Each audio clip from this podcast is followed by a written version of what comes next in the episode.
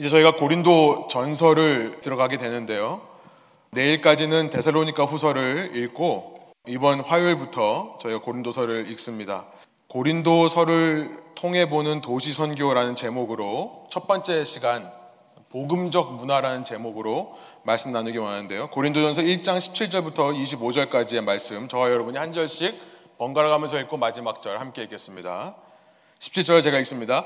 그리스도께서 나를 보내심은 세례를 베풀게 하려 하심이 아니요 오직 복음을 전하게 하려 하심이로되 말의 지혜로 하지 아니함은 그리스도의 십자가가 헛되지 않게 하려 함이라. 십자가의 도가 멸망하는 자들에게는 미련한 것이요 구원을 받는 우리에게는 하나님의 능력이라. 기록된 바 내가 지혜 있는 자들의 지혜를 멸하고 총명한 자들의 총명을 폐하리라 하였으니 지혜 있는 자가 어디 있느냐? 선비가 어디 있느냐 이 세대의 변론가가 어디 있느냐? 하나님께서 이 세상의 지혜를 미련하게 하신 것이 아니냐? 하나님의 지혜에 있어서는 이 세상이 자기 지혜로 하나님을 알지 못하므로 하나님께서 전도에 미련한 것으로 믿는 자들을 구원하시기를 기뻐하셨도다. 유대인은 표적을 구하고 헬라인은 지혜를 찾으나 우리는 십자가에 못 박힌 그리스도를 전하니 유대인에게는 거리끼는 것이요 이방인에게는 미련한 것이로되 오직 부르심을 받은 자들에게는 유대인이나 헬라인이나 그리스도는 하나님의 능력이요 하나님의 지혜니라 함께 읽습니다. 하나님이 어리석음이 사람보다 지혜롭고 하나님의 약하심이 사람보다 강하니라 아멘. 함께 앉으셔서 말씀 나누겠습니다. 네, 지난 시간 제가 썰렁한 멘트로 설교를 시작했었습니다. 가을은 바울과 함께. 네. 아, 가을은 바울과 함께. 오늘부터 3주 동안 저희는 이제 고린도 고린도에 가서 고린도를 사역했던 사도 바울이 남긴 고린도 전후서를 읽게 되는데요. 여러분 고린도서를 읽으면서 앞으로 3주 동안 저희가 세 번에 걸쳐서 여러분과 도시 선교라고 하는 비전을 함께 나누기를 원합니다. 이것은 교회의 비전뿐 아니라 제가 소원하기로는 여러분 인생의 비전이 되기를 소원합니다. 도시 선교, 얼번 미니스트리라는 말을 아마 많이 들어보지 못한 분들도 있으실 것 같아요. 도시 선교라는 단어가 좀 생소하신 분들도 있을 것 같습니다. 말 그대로 도시에서 선교하는 것, 도시에서 사역하는 것을 말한다 이해하시면 됩니다. 넓게 말하면 도시라는 배경 속에서 도시라는 세링 속에서 신앙생활 하는 것이 도시 선교입니다. 이 도시라는 곳에서 이 도시를 품고 살아가는 것이 도시 선교입니다. 그래서 이것은 단지 교회의 비전이 아니라 이 시대 도시로 여러분들을 인도하신 하나님의 뜻 안에서 여러분과 제가 품어야 될 우리 인생의 비전이라는 것을 말씀드리는 겁니다. 바울의 전도 전략, 선교 전략을 한마디로 말하면 저는 도시 선교다라고 말하고 싶습니다.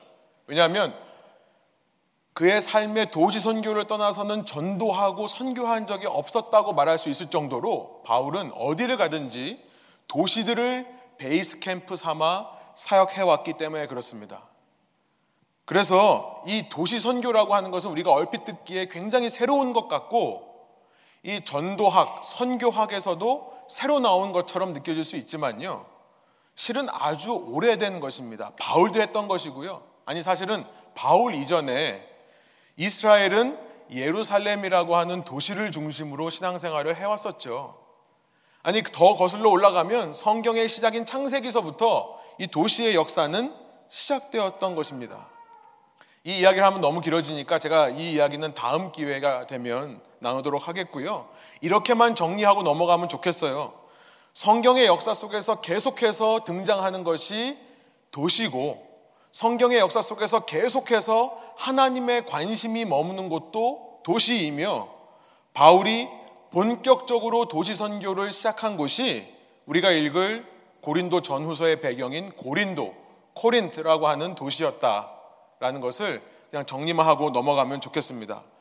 고린도라는 곳, 코린트라는 곳은요, 당시 그리스 로마 문명의 중심지이면서 그리스 로마 문화권에 있는 도시들 중에 거대 도시들 중에 하나였습니다. 아주 손꼽히는 도시예요. 물론 바울은 이전에도 도시들을 많이 방문했었습니다. 그런데 우리가 눈여겨볼 것은 뭐냐면 사도 바울이 1차로 전도 여행을 했던 소아시아 지역 지도를 한번 보여주세요. 사도행전의 1차 전도 여행지를 지금 선으로 표시를 한 건데요. 이 에이시아 마이너라고 써 있는 소아시라라 불리는 현 터키 반도입니다. 이 터키 반도에도 여러 도시들이 있었습니다. 당시 유명한 도시들, 큰 도시들이 뭐냐면 에베소라는 도시예요. 여기 지도에 나와 있지 않습니다. 에베소라고 하는 서쪽 해안가에 있는 도시예요.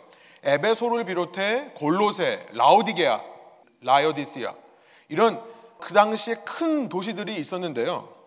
바울은요, 1차 전도여행을 통해 이 도시들을 방문하지 않고 내륙 지역으로 다녔다는 것을 우리가 주목해 볼 필요가 있다는 거예요. 고린도에 오기 전까지 사도 바울은 엄밀한 의미에서 도시 선교를 시작한 것이 아니었다라고 볼 수 있다는 것입니다. 당시 고대의 큰 도시라는 것은 항상 물과 관련이 있습니다. 왜냐하면 배를 통해서 많은 무역이 일어나고요. 배를 통해 많은 사람들이 모일 수 있기 때문에 물가에 있는 항구 도시들이 거대 도시들이었습니다. 그런데 1차 전도 여행에서 바울은 그 지역들을 피해 다녔던 것처럼 보여요. 마치 작은 내륙 지역에 있는 마을들을 다니면서 전도를 했다는 겁니다. 이제 2차 전도 여행을 시작하면서 사도 바울은 1차 때 갔던 이 지역을 다시 방문하기 시작합니다. 그런데 이 2차 전도 여행이 시작되는 사도행전 16장에 보면 놀라운 기록이 있어요. 사도행전 16장 6절부터 7절입니다. 제가 한번 읽어볼게요. 세 번역으로 읽습니다. 아시아에서 말씀을 전하는 것을 성령이 막으심으로 놀라운 것이 뭐냐면 성령 하나님께서 이 바울의 사역을 막기 시작했다는 겁니다. 그래서 그들은 부르기아와 갈라디아 지방을 거쳐가서 무시아 가까이 이르러서 비두니아 서쪽으로 들어가려고 하였으나 예수의 영이 그것을 허락하지 않으셨다. 머리에 한번 그려보기 어려우니까 지도를 한번 보여주시면 2차 전도 여행입니다. 이렇게 내륙 지역을 다시 방문하다가 지금 여긴 빠져 있습니다만 드로아라고 되어 있는 아시아란 글씨 옆에 왼쪽에 있는 드로아, 트로아스라고 하는 곳에 이르기 전에 무시아라고 하는 곳, 미시아라고 하는 곳에 도착합니다. 여기서 바울은 다시 안디옥 쪽으로 갈라디아 쪽으로 여기 보면 비두니아 쪽으로 돌아가려고 했다. 다시 서쪽으로 돌아가려고 했는데 성령께서 막으시고는 그 반대 방향인 드로아로 가게 하십니다. 이 드로아에서 어떤 일이 일어나는지는 우리가 너무나 잘 알고 있죠. 어떤 환상을 보는데 그 드로아에 넘어 있는 저기 마게도니아라고 되어 있는 그리스 사람들의 환상을 보죠. 일로 건너오라고 하는 손짓을 보고서는 이제 처음으로 한 번도 가본 적 없는 낯선 땅이자 그리스 로마 문명의 중심지라고 할 수 있는 그리스 반도에 가게 되는 것입니다. 그리스 반도 북부를 마게도니아라고 하는데요. 이 마게도니아에서 바울은 도시들을 찾아가기 시작합니다. 빌립보라는 도시, 데살로니카라는 도시, 베레아라는 도시, 그리 크지 않은 도시들을 다녔는데요. 신기한 것이 뭐냐면 이 작은 도시를 갈 때마다 성령께서 바울로 하여금 정착하지 못하게 하세요. 유대인들이 쫓아와서 자꾸 쫓겨나는 일들이 반복이 됩니다. 결국 그는 남쪽에 있는 에이튼, 아테네라고 하는 당시 그리스에서 가장 큰 도시들 중에 하나였던 이 도시에 가게 되고요. 거기서 고린도로 옮겨갑니다. 이 고린도라는 곳에 성령께서 정착하게 하세요. 신기합니다. 하나님께서 막으시고 쫓겨나게 하시다가 정착하게 한 곳이 어디냐면 고린도라고 하는 그리스 문명의 거대 도시들 중에 하나인 거기서 1년 6개월 동안 무려 18개월 동안 정착하게 되죠. 2차 전도 여행에서 가장 오래 머문 곳이고요. 2차 전도 여행의 중심지라고 할 수 있는 곳이 고린도였습니다. 여러분 이쯤 되면 제가 왜 사도 바울이 본격적으로 도시 선교를 시작한 곳이 고린도여서부터였다라고 말했는지 이제 이해하실 수 있을 것입니다. 고린도라고 하는 것은요. 다음 슬라이드 보여주시면 그 유명한 아폴로의 신전이 있는 곳입니다. 지금은 이렇게 형체가 남아 있지만 저도 가보지는 않아서 그냥 사진만 보고 얘기하는 겁니다. 그런데 어, 이렇게 그림만 이렇게 몇 개만 남아 있지만 아주 웅장한 신전의 어, 장소가 있었죠. 아폴로의 신전이 있는 곳이에요. 이 그리스 사람들 역시 이 사람들은요 본성적으로 어느 나라 사람이나 똑같은 것 같아요. 본성적인 생각은 인간의 생각은 다 똑같다는 생각이 듭니다. 그리스 사람들도 한국 사람들처럼 배산 임수의 지형을 좋아했어요. 배산 임수. 뒤에는 산이 있고 앞에 물을 바라보고 있는 어, 그런 곳이 신성한 곳이고 그런 곳에 뭔가를 집을 세우고 도시를 세우면 잘 나가고 부흥한다 이렇게 생각을 했던 것입니다. 이 그리스 사람들도요, 헬라 사람들도요, 이 고린도라는 장소를 택할 때 이 뒤에 산이 있었습니다. 앞은 항구고요. 이 그리스 말에서 이렇게 배산 임수의 지형을 나타내는 단어가 아크로라는 단어인데요. 한번 들어보셨어요? 예를 들어서 아테네 같은 경우에는 폴리스라는 도시가 있죠. 근데 그 뒤에 있는 언덕, 산을 갖다가 뭐라고 하냐면 아크로폴리스라고 합니다. 들어보셨죠? 이런 배산 임수의 지형에서 뒤에 있는 산이 굉장히 중요한 역할을 차지합니다. 고린도에도 아크로 고린도라는 데가 있었어요. 고린도에는 아폴로의 신전이 있는데요. 이 아크로 고린도라고 하는 곳에는 어떤 신전이 있었냐면 다음 슬라이드를 보여주시면 미의 여신, 쾌락의 여신이라고 할 수 있는 아프로디테, Aphrodite, 아프로디테의 신전이 거기 위에 건설되어 있었습니다. 이 아크로라고 불리는 곳은 너무나도 중요한 곳입니다. 이 그리스 사람들 생각해요. 아크로라는 곳에 올라가면 그 도시 전체가 다 보이는 법이에요. 아크로 고린도에 올라가면 고린도 시 전체가 보입니다. 이곳이 신성한 곳이라서 여기에 어떤 건물을 세우느냐가 이 도시의 운명을 결정하고요. 이 도시의 모습을 단적으로 표현하는 것이 돼요. 이 아크로 고린도에 아프로디테 신전을 세워놨다는 의미는 뭡니까? 무슨 의미예요? 이 고린도가 무엇을 지향하고 어떤 도시인지를 단적으로 나타내 주는 거죠. 쾌락의 도시라는 것을 단적으로 나타내 줍니다. 뭐 이 대목에서 아마 저 같은 분들은 그러면은 아크로폴리스에는 뭐가 세워졌을까 이런 생각을 하실까봐 참고로 말씀드리면 아크로폴리스에는 전쟁의 여신인 에티나 아테나의 신전이 세워져 있어요. 아테네가 어떤 도시라고 하는 것을 단적으로 표현하는 거죠. 전쟁하기를 좋아하는 도시, 싸우기를 좋아하는 도시. 니케라고도 합니다. 니케. 우리 나이키라는 말이 거기서부터 왔습니다. 승리의 신. 니케의 신전이 세워져 있는 거죠. 아무튼 이 고린도는요. 항구를 통해 수많은 인종과 수많은 사람들이 거래하러 모이는 도시입니다. 장사하러 모이는 곳이에요. 고린도 하면 아고라라고 하는 시장이 굉장히 유명하죠.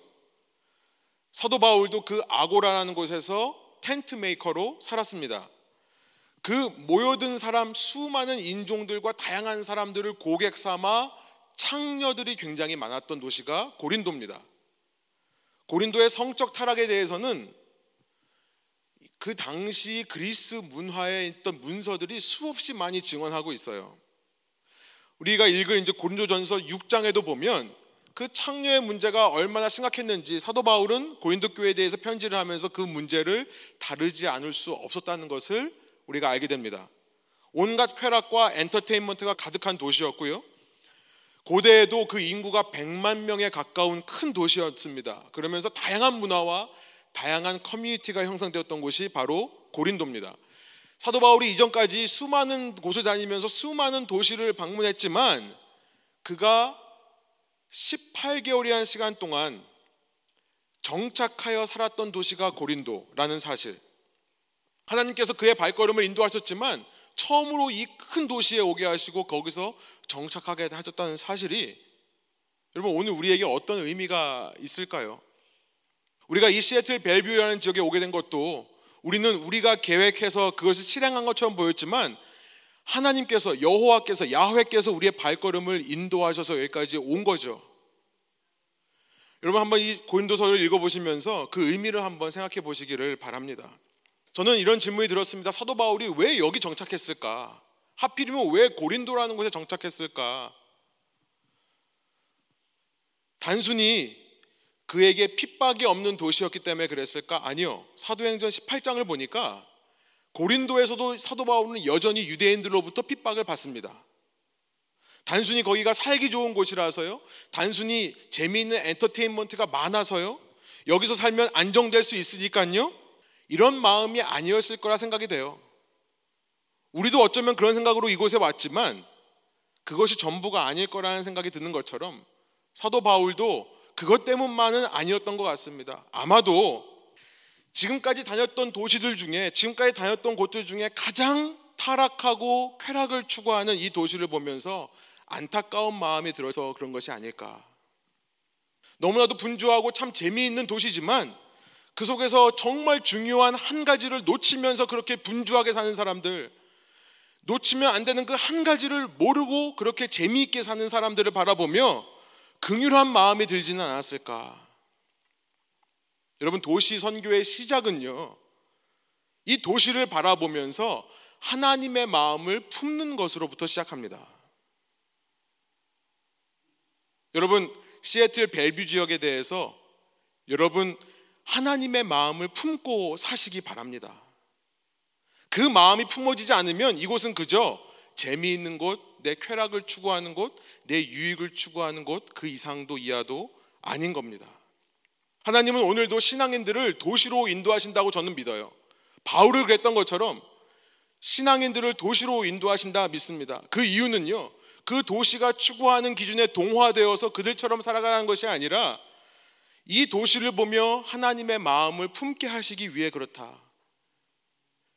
하나님은 이 시대에도 요나를 보내시는 것처럼 신앙인들을 도시로 보냈는데 만일 그 신앙인들이 요나와 같이 하나님의 마음을 품지를 못한다면 이 도시를 향한 회개하라는 메시지를 선포해야 되는 부담감을 갖지 않고 산다면 여러분 우리는요 이 도시에 살아도 요나처럼 살 수밖에 없을 것입니다.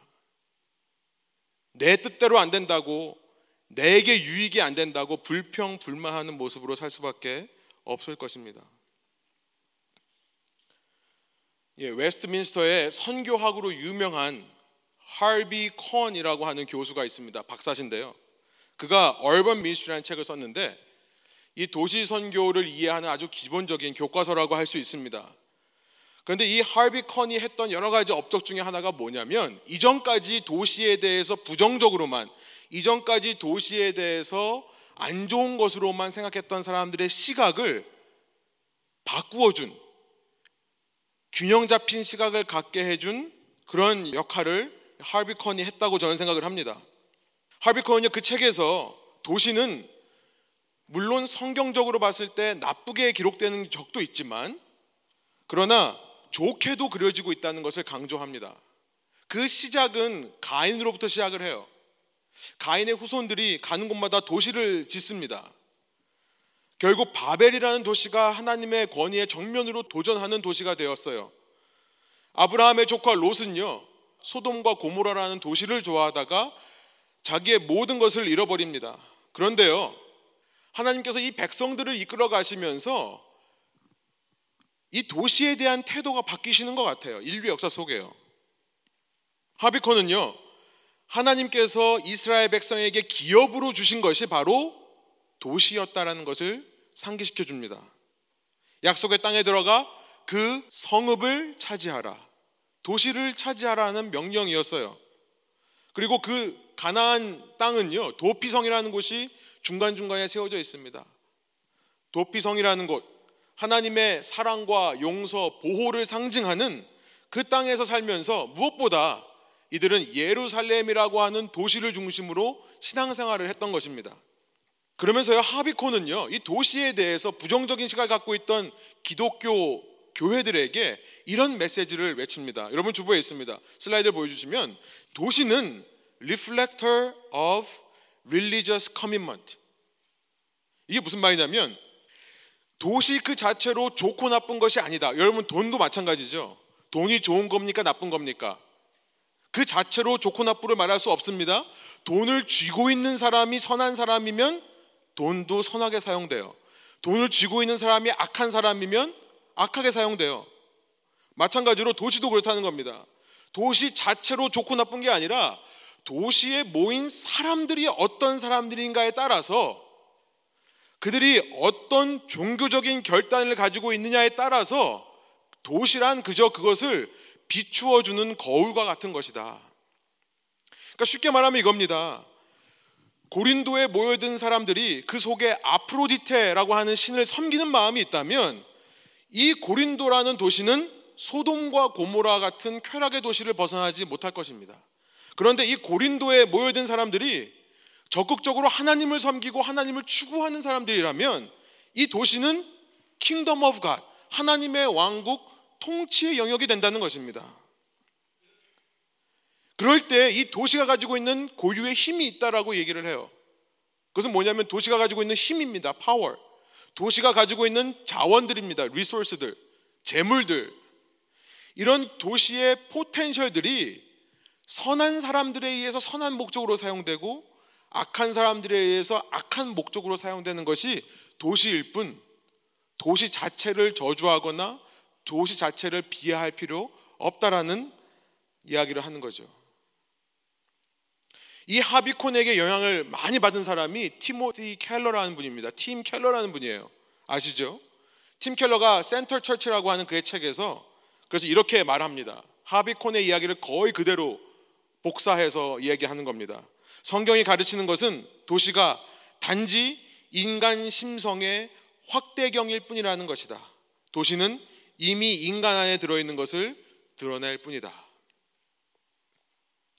그는 말합니다. 이렇게 얘기를 해요. 도시에서의 사역이 효과적이려면 가장 먼저 그리스도인들이 도시를 인정하는 것이 필요하다. 왜 인정합니까? 도시 자체가 좋아서가 아니라 도시 안에서 바울과 같은 하나님의 쓰임 받는 하나님의 백성이 있기 때문에 인정하기 시작하는 거죠. 그래서 그는 한 걸음 더 나아가서 이렇게 얘기를 해요. 제가 그대로 코트를 읽어드리겠습니다. 오늘날 그리스도인에게 요구되는 것은 뭐냐면 도시를 감사하는 마음이다. 도시 생활을 사랑하고 거기에서 에너지를 얻어야 한다. 이것이 오늘날 도시에 사는 기독교인들에게 요구된다는 것입니다. 도시를 사랑하고 도시에서의 삶 속에서 에너지를 얻는 사람. 왜 그래야 될까요? 팀 켈러는 두 가지 얘기를 합니다. 첫 번째는 뭐냐면, 왜냐하면, 그래야 도시에 사는 기독교인들이 도시 사람들을 복음으로 인도하려 할 때 부정적인 태도를 갖지 않을 수 있기 때문이다.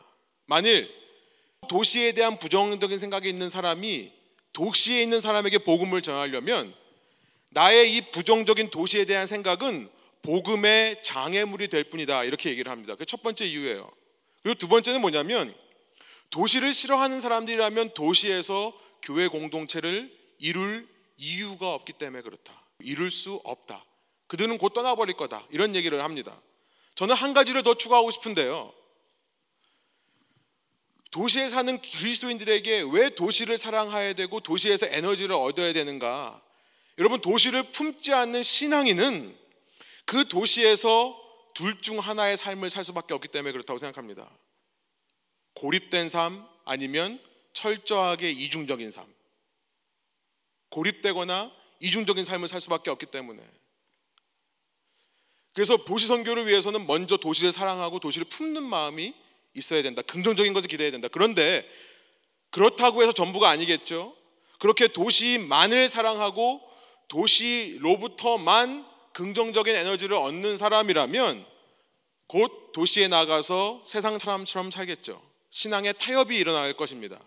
그래서 팀 켈러는 이어서 이 첫 번째 도시를 이해하고 감사하고 도시를 사랑하는 것과 함께 교회는 친도시적이어야 되지만 대항 문화적이어야 된다는 얘기를 합니다. 다음 슬라이드 보여주시면 counter culture 문화에 대해서 대항해야 된다. 그런데 기존 교회들은요 너무 이거에만 얘기를 했다는 거죠. 그래서 이런 재미있는 얘기를 해요. 이 시대에 너무나 도시에 대한 안 좋은 얘기만 그리스도인들이 듣는 것이 아닌가 하면서 실제로 이렇게 설교하는 사람이 있다고 합니다. 하나님은 시골을 만드셨는데 자연을 만드셨는데 사탄이 도시를 만들었다. 그에 대해서 팀 켈러는요, 이 도시 선교사라고 할 수 있는 빌 크리스핀의 말을 인용하면서 재밌게 표현을 합니다. 아마 3단 논법을 가지고 얘기하는 것 같은데요. 이 빌 크리스핀이라는 도시 선교사가 이렇게 얘기를 했대요. 아, 그래요? 그러면 시골은 어떤 도시입니까? 시골은 도시보다 식물이 많은 곳이죠. 도시는 어떤 곳입니까? 도시는 시골보다 사람이 많은 곳이에요. 아, 오케이. 시골이 도시보다 식물이 많고 도시는 시골보다 사람이 많은 곳이라 한다면 두 번째. 하나님은 식물을 더 사랑하세요? 사람을 더 사랑하세요? 그러니까 그러므로 하나님은 시골보다 도시를 더 사랑하십니다. 이런 결론을 했다고 얘기를 합니다. 물론 시골에 살지 말자, 전원적인 삶을 추구하지 말자는 얘기 아닙니다. 그러나 이 시대를 여러분 가만 보시면요. 이 시대 급격하게 모든 시대가 모든 세계가 다 도시화되고 있습니다. 급격하게요. 도시에서 생겨난 문화들이 이제는 시골까지 금방금방 퍼지고요. 인터넷을 통해서 도시화가 되고 있고요. 통계에 의하면 이 시대에 75%의 젊은이들은 도시에 살고자 한다. 저는 너무 낮아서 충격이었습니다. 무엇보다 오늘 우리가 이 도시에 살고 있지 않습니까? 이 도시에 살고 있는 사람들이 아니에요. 이 도시에 살고 있으면서 도시의 긍정적인 면을 우리가 흡수하려고 하지 않고 긍정적인 에너지를 우리가 흡수하려고 하지 않고 그 도시에서 그러나 잘못된 부분들을 지적해 주려는 마음이 없다면 여러분 우리는 우리끼리만의 공동체를 살 수밖에 없고요. 사회 나가서요. 아니면 철저하게 이중적으로 살아가는 것이겠죠. 한때 우리 도시공학 박사과정에 있던 형제가 하나 있었는데 전에 사역하던 청년부예요. 제가 이제 이런 얘기를 했었는데 이 이야기가 이제 교회에 대한 좀 안 좋은 얘기로 들렸나 봐요. counter culture를 해야 된다. 대항적인 문화를 만들어야 된다. 끝나고 나서 저한테 한마디 하더라고요. 그땐 전도사였는데요. 전도사님 어쩌라고요? 도시공학 박사 하고 있는데 지금 어쩌라고요? 그래서 제가 이런 얘기를 했던 적이 있습니다. 신앙 안에서 정당화 시켜라. 신앙 안에서 너가 지금 왜 이 공부를 하고 있는지를 정당화 시켜라. 똑같은 말인 것 같아요. 여러분 대항 문화로서 우리는요 기독교인들은 분명히 도시의 문제와 한계점을 바르게 알고 전할 수 있어야 됩니다. 그런데 거기서 끝나면 안 돼요. 그런 문제와 한계에 대해서 대항적인 문화를 제공해야 된다는 겁니다. 도시 사회라고 하는 것은 사람들의 이기심이 모이는 곳이죠.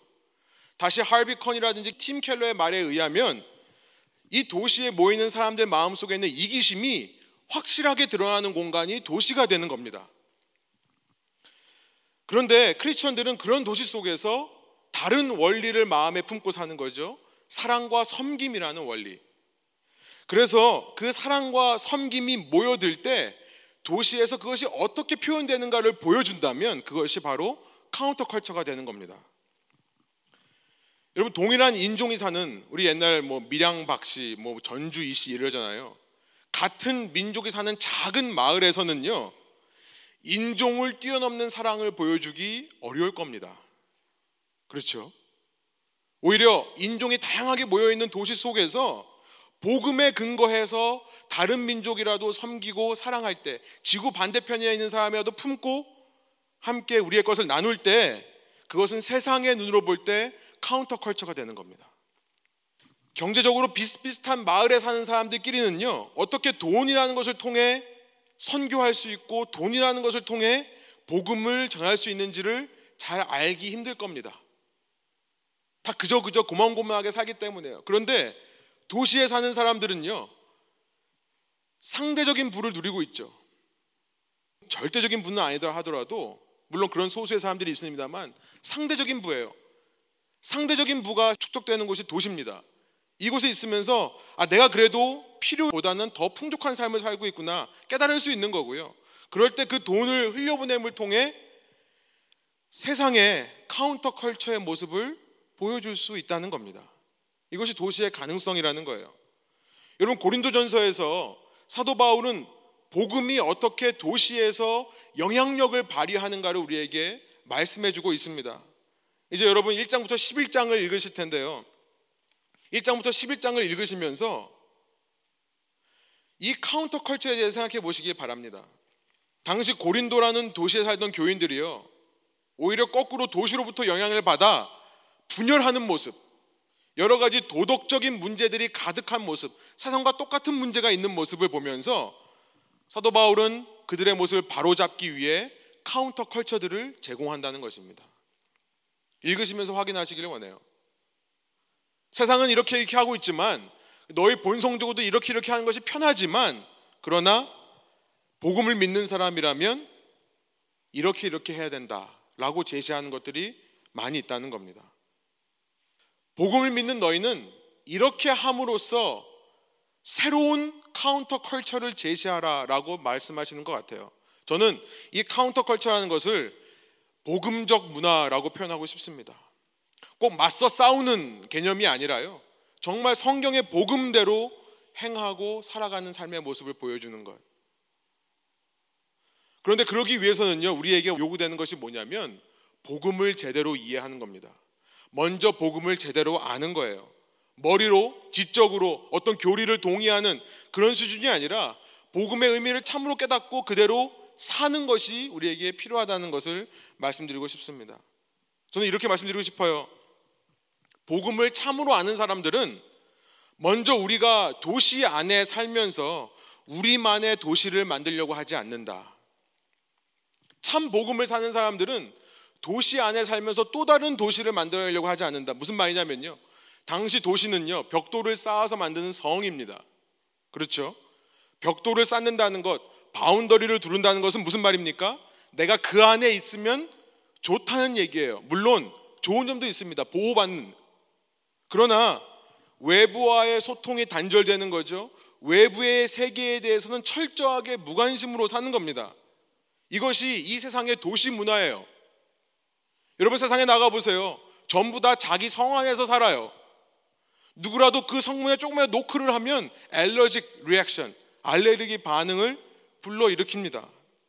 그런데 믿는 사람들, 복음을 아는 사람들은 도시에 이런 마음을 가지고 와서 사는 사람들이 아니라 철저한 개인주의적인 이기적인 마음으로 사는 것이 아니라 그 복음을 통해 상대방에게 섬김과 사랑이라고 하는 원리를 흘려보내려고 하는 사람들의 모습으로 살아가는 것이다.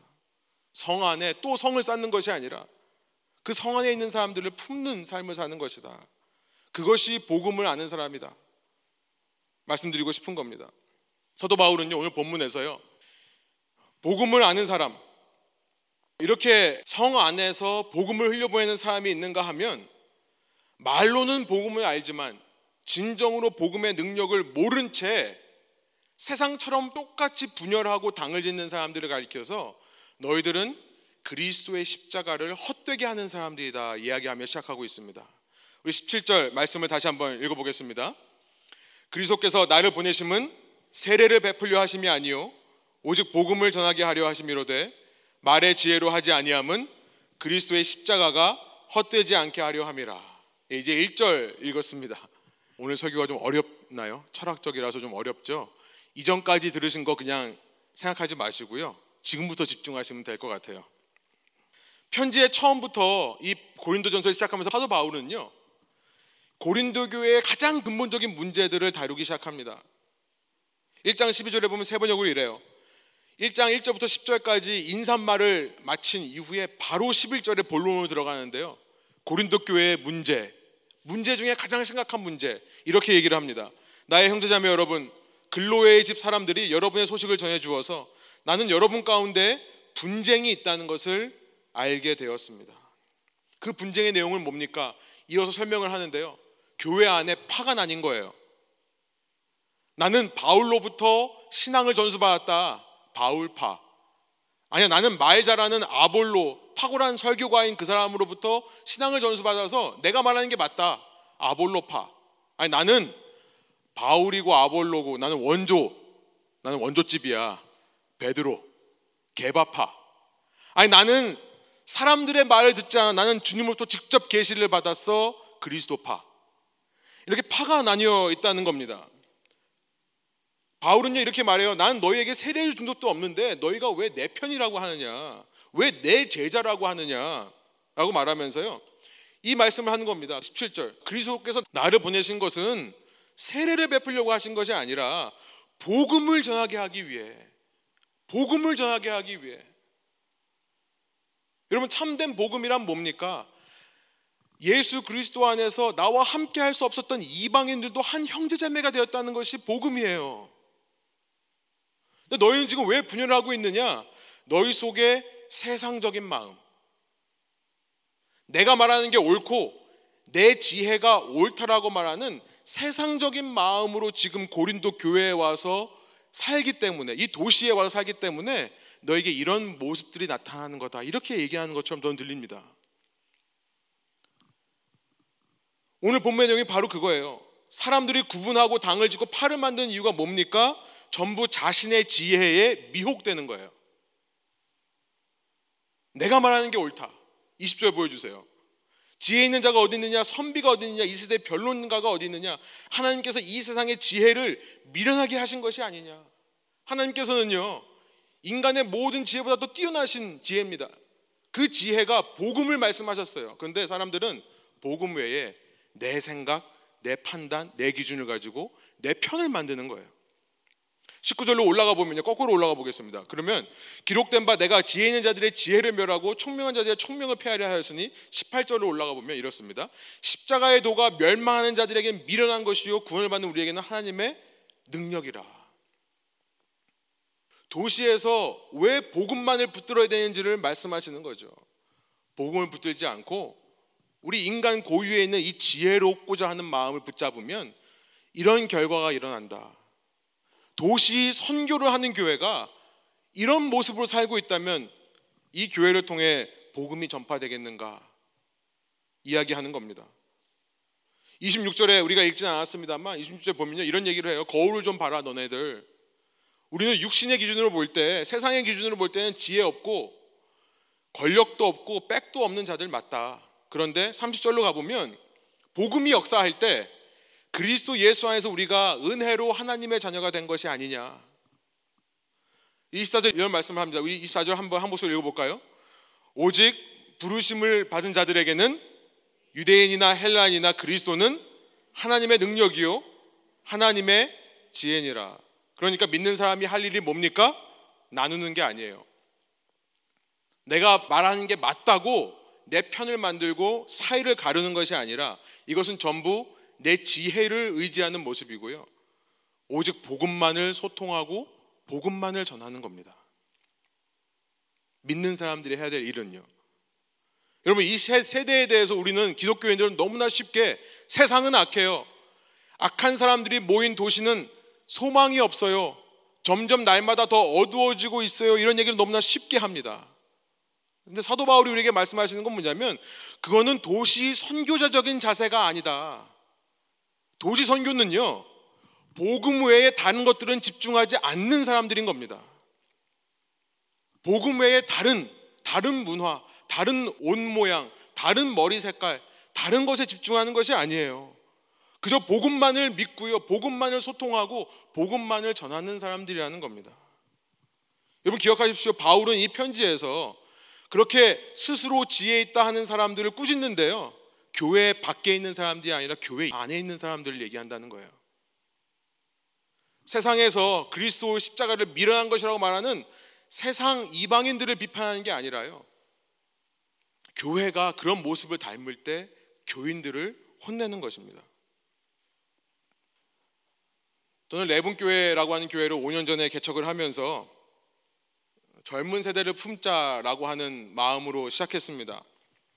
그런데 이 젊은 세대를 품자라고 하는 비전이 도대체 무슨 말인지를 잘 모르고 왔던 것 같아요.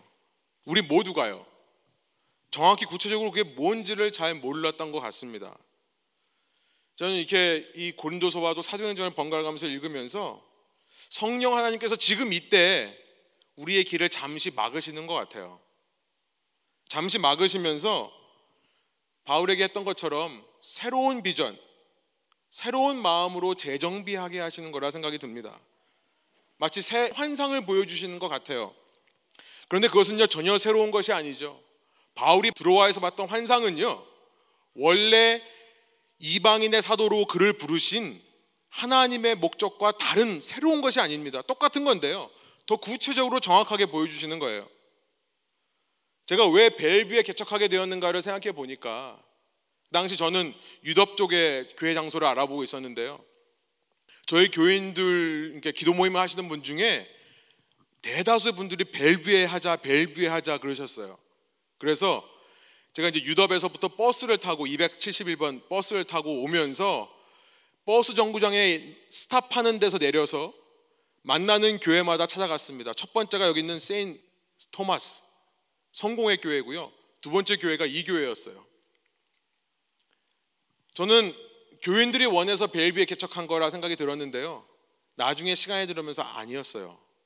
제가 이 벨뷰라는 도시에 처음 왔었을 때 학생 신분으로 처음 왔었을 때 제 마음 속에 아 이 벨뷰에는 왜 정말 하나님을 제대로 섬기고 예배하는 교회가 없을까라고 하는 이 벨뷰한 도시는 도대체 어디로 가고 있는가라고 하는 마음의 부담이 있었던 것이 기억이 났습니다.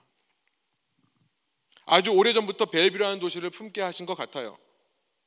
우리 교회 홈페이지 있는 거 아시죠?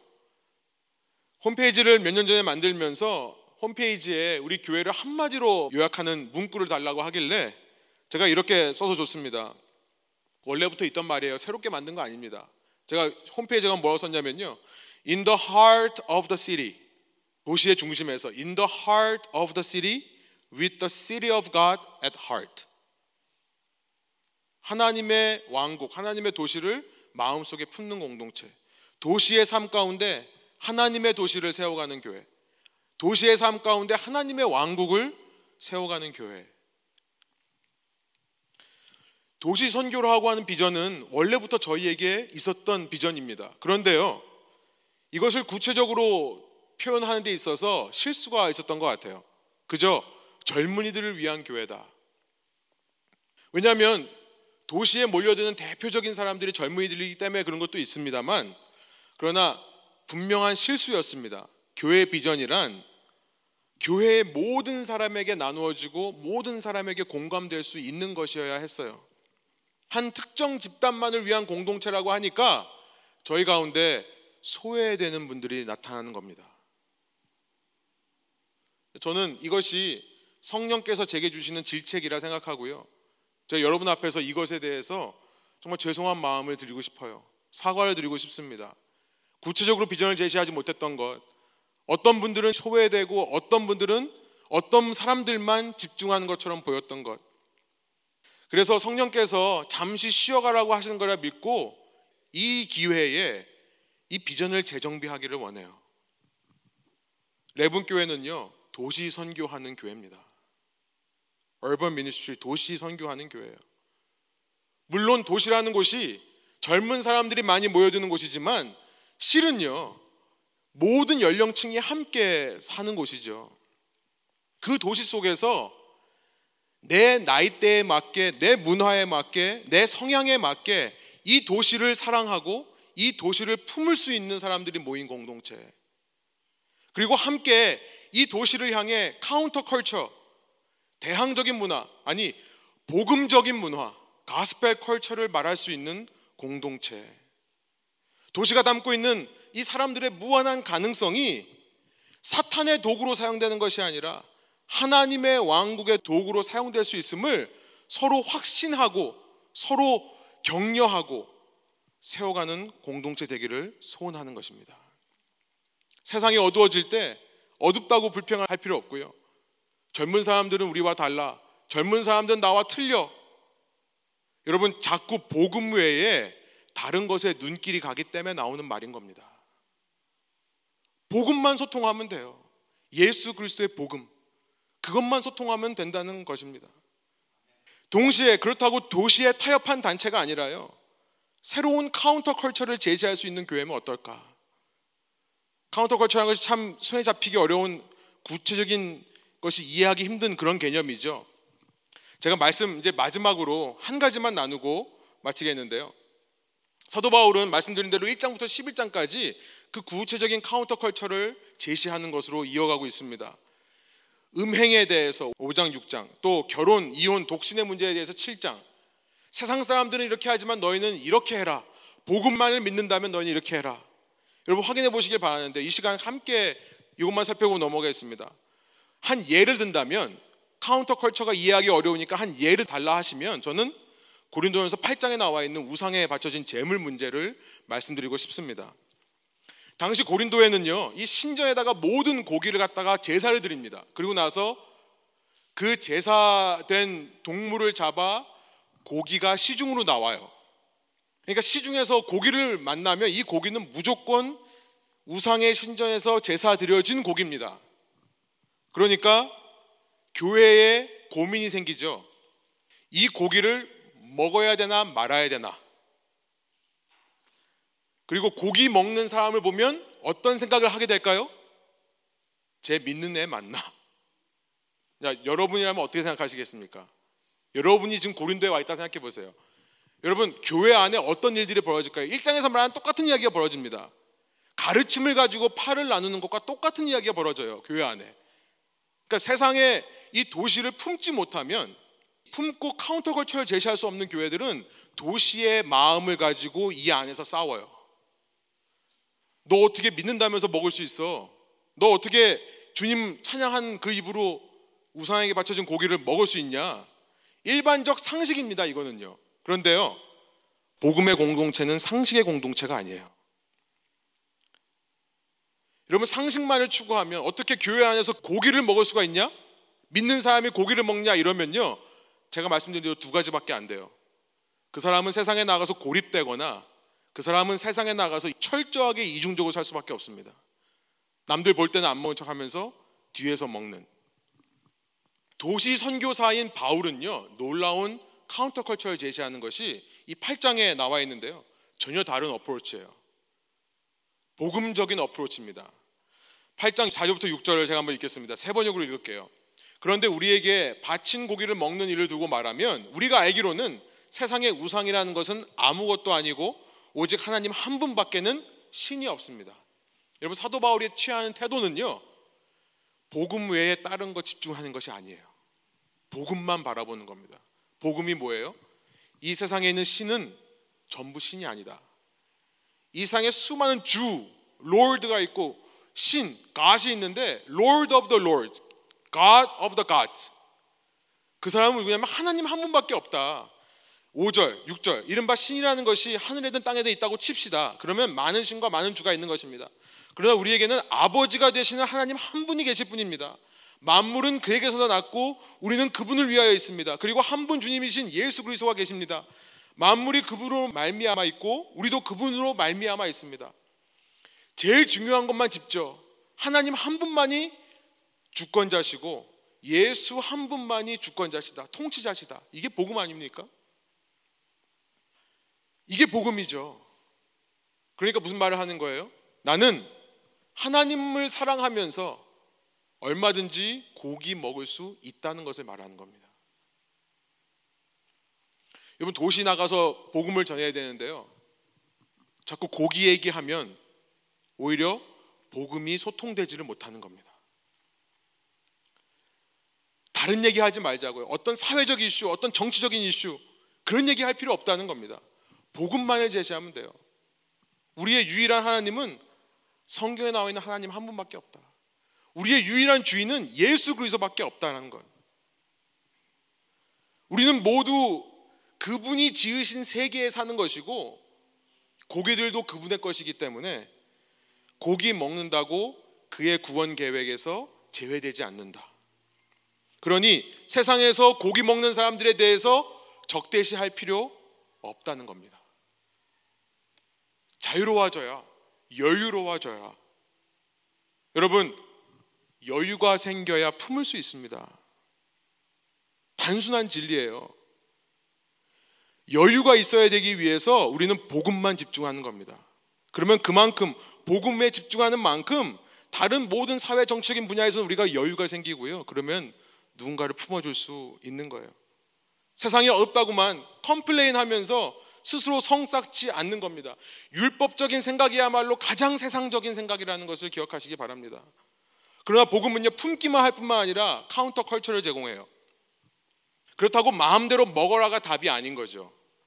더 이어집니다. 사랑과 섬김이라는 원리로 counter culture를 제시하면서 8장이 끝납니다. 세 번역으로 9절 10절을 읽어보겠습니다. 그러나 여러분에게는 이 자유가 약한 사람들에게 걸림돌이 되지 않도록 조심하십시오. 지식이 있는 당신이 우상의 신당에 앉아서 먹고 있는 것을 어떤 사람이 보면 그가 약한 사람일지라도 그 양심에 용기가 생겨서 우상에게 바친 고기를 먹게 되지 않겠습니까? 그렇죠. 기독교인으로서 술 먹을 수 있습니다. 그런데 어떤 사람이 밤마다 술집에 취입하는 모습이 보이면 제가 그런다고 생각하면 여러분 그러면 복음이 방해가 되겠죠. 또 그러지 않습니다. 오해하지 마십시오. 그래서 13절 이런 결론을 내립니다. 한번 한 목소리 읽어볼까요? 그러므로 음식이 내 형제를 걸어서 넘어지게 하는 것이라면 그가 걸려서 넘어지지 않게 하기 위해서 나는 평생 고기를 먹지 않겠습니다. counter culture가 바로 이겁니다.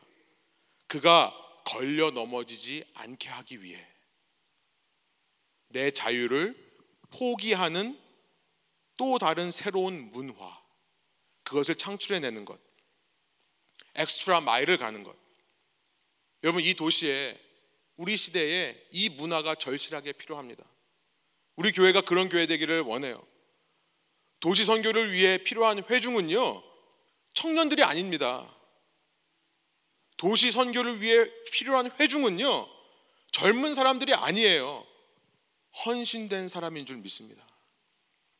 모든 세대가 함께 모든 세대를 섬기는 복음의 원리를 실현할 수 있다면 그 자체로 우리가 counter culture를 사는 거라 믿습니다. 말씀을 정리해 볼게요.